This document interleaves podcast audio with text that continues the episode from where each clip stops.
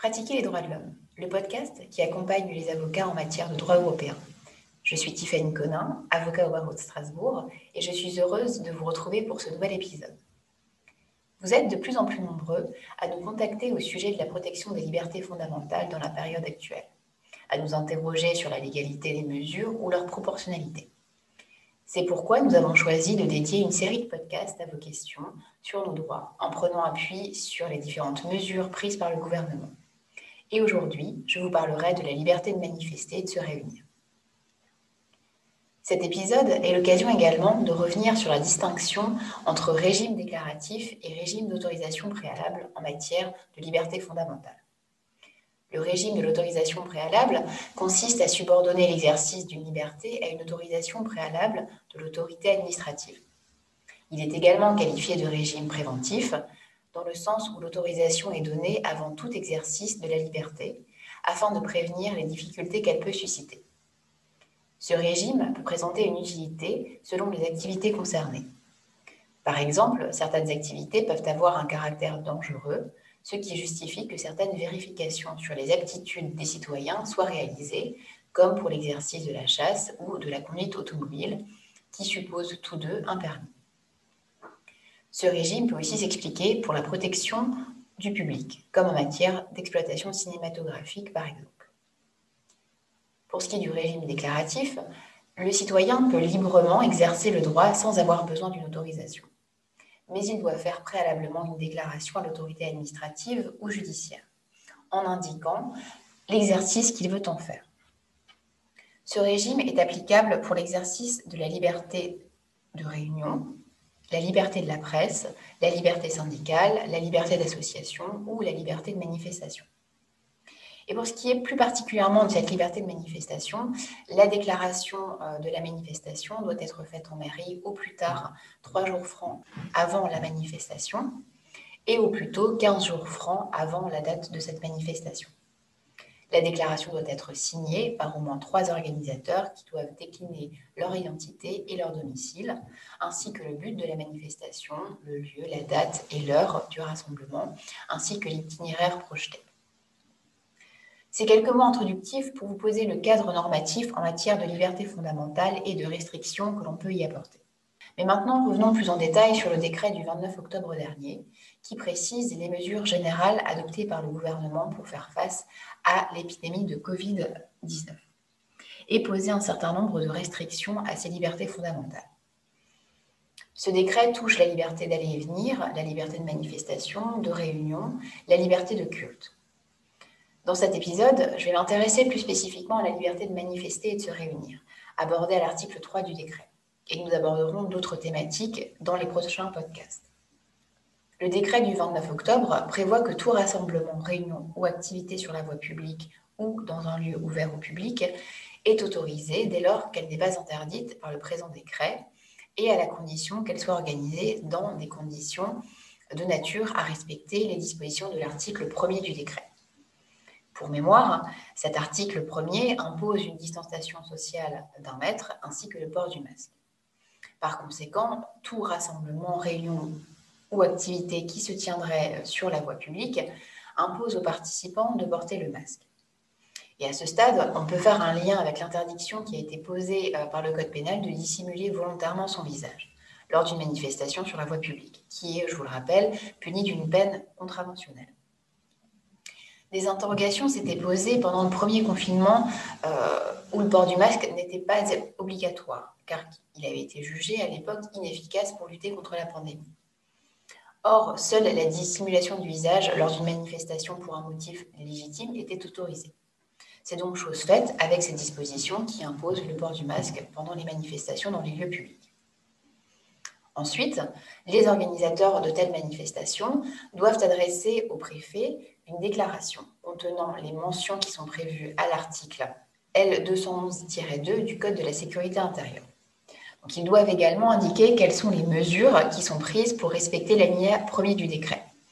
Cela signifie donc qu'en plus des obligations déclaratives et euh, des formalités de déclaration préalable que j'avais précédemment évoquées, à savoir préciser l'identité des organisateurs, le parcours, la date et les horaires, les organisateurs doivent informer les préfets dans leur déclaration préalable les mesures qu'ils prennent pour respecter les règles sanitaires dans le cas de l'épisode de cette pandémie euh, de Covid-19. Il s'agit donc d'une obligation complémentaire et d'une restriction supplémentaire à la liberté de manifester et de se réunir. Le décret précise aussi que le préfet a la possibilité d'interdire qu'une manifestation ait lieu si les mesures évoquées dans la déclaration préalable ne permettent pas de garantir le respect de l'article 1. Donc très concrètement, euh, ce que ce décret laisse entendre, c'est qu'un préfet peut intervenir et interdire une manifestation dès lors que les organisateurs ne sont pas en mesure de garantir que les manifestations ne portent pas le masque, ne se tiennent pas à euh, une distance d'au moins un mètre pour respecter la distanciation sociale, qui ne se lavent pas régulièrement les mains à l'eau et au savon ou au gel hydroalcoolique, qui n'éternuent pas dans leur coude et qu'ils ne se mouchent pas dans un mouchoir à usage unique. Ou encore qu'ils n'évitent pas de se toucher le visage. C'est d'ailleurs pour ces raisons, euh, pour des raisons sanitaires, que le préfet de police de Paris a refusé récemment qu'une manifestation se tienne devant l'église du Saint-Sulpice à Paris. Ça concerne la liberté de manifestation.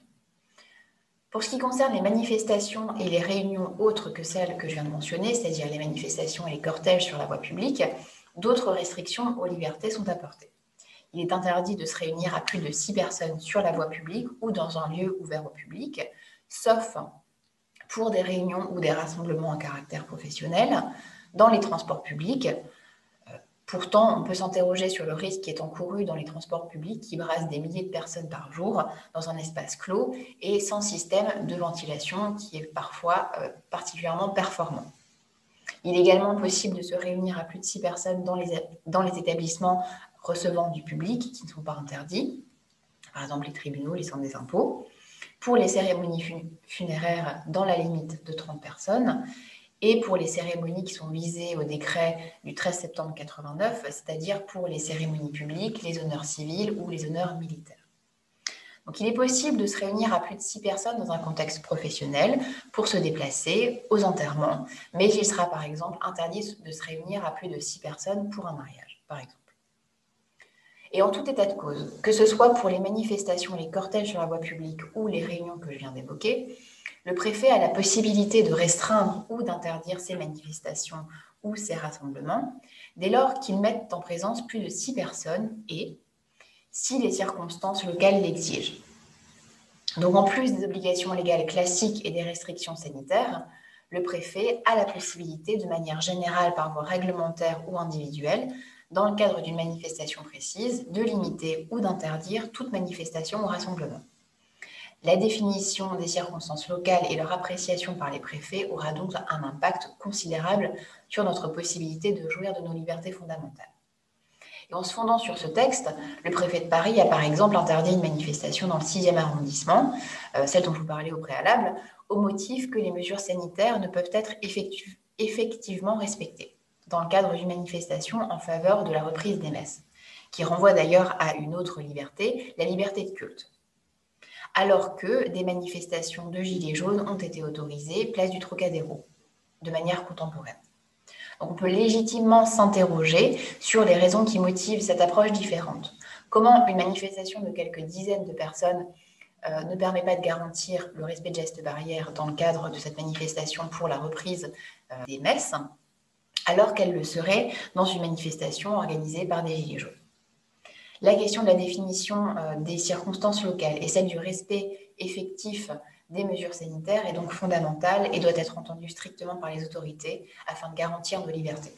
L'enjeu réside donc clairement dans l'appréciation par les préfets et par les magistrats qui seraient amenés à connaître de ce contentieux, de la notion en de respect de gestes barrières et de la notion de circonstances locales. Le décret du 29 octobre pose donc un principe celle de la liberté de manifester et de se réunir, qui ne cesse pas pendant le confinement et qui doit être respectée. Cependant, elle a sorti cette liberté d'un certain nombre euh, d'interdictions et de restrictions et qu'elle peut rendre de facto euh, obsolète. En effet, il n'est pas possible de manifester ou de se réunir sur la voie publique euh, si on ne respecte pas les règles sanitaires qui sont fixées à l'article 1 du décret, avec toutes les difficultés d'appréciation qui entourent cette notion.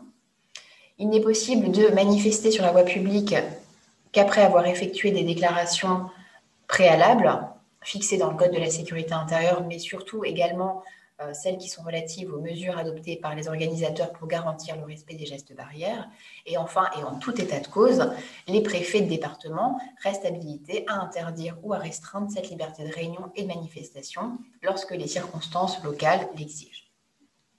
À mon sens, la liberté de manifester et de se réunir est donc réduite à un mouchoir de poche. Et la question qui se pose dans le cadre de ce décret est celle de savoir si ces mesures plus restrictives de nos libertés étaient utiles et nécessaires ou non, et si les dispositions de droit commun, celles de la loi applicable hors d'état d'urgence sanitaire, ne sont pas en elles-mêmes suffisantes pour satisfaire et pour atteindre le but recherché, à savoir prévenir le trouble à l'ordre public. Était-il nécessaire d'ajouter un arsenal législatif à celui existant? Vous comprendrez à ma question et à la formulation de ma question que la réponse est négative à mon sens. Le Conseil d'État avait d'ailleurs rappelé dans une ordonnance du 13 juin 2020 que la liberté de manifester est une liberté fondamentale et qu'elle ne peut être restreinte que pour des circonstances exceptionnelles, à savoir si elle trouble l'ordre public ou en raison de circonstances locales particulières. Et c'est d'ailleurs pour cette raison que le Conseil d'État avait estimé que l'obligation d'obtenir une autorisation préalable avant d'organiser une manifestation sur la voie publique, euh, autorisation qui avait été instituée par le décret du 31 mai 2020 et qui nous aurait fait basculer dans un régime préventif, était excessive. Le Conseil d'État avait aussi rappelé dans cette décision que les motifs sanitaires entrent dans la notion de trouble à l'ordre public. Le droit commun aurait donc été probablement suffisant pour encadrer l'exercice de nos libertés. Quel est alors l'intérêt d'ajouter des restrictions à une liberté fondamentale dans le cadre de ce décret du 29 octobre 2020 En réalité, c'est la question récurrente de la balance des droits qui revient ici. De l'état d'urgence terroriste à l'état d'urgence sanitaire, on assiste inexorablement à une érosion progressive de nos libertés fondamentales. J'espère que ce podcast vous aura permis d'avoir quelques éléments complémentaires de réflexion sur la liberté de manifester euh, et de se réunir en temps de pandémie. Retrouvez-nous sur les réseaux sociaux LinkedIn, Facebook, Instagram, à 4T8 avocats au pluriel, pour suivre l'actualité en matière de liberté fondamentale et n'hésitez pas à vous inscrire à notre newsletter. Je vous souhaite une très belle semaine.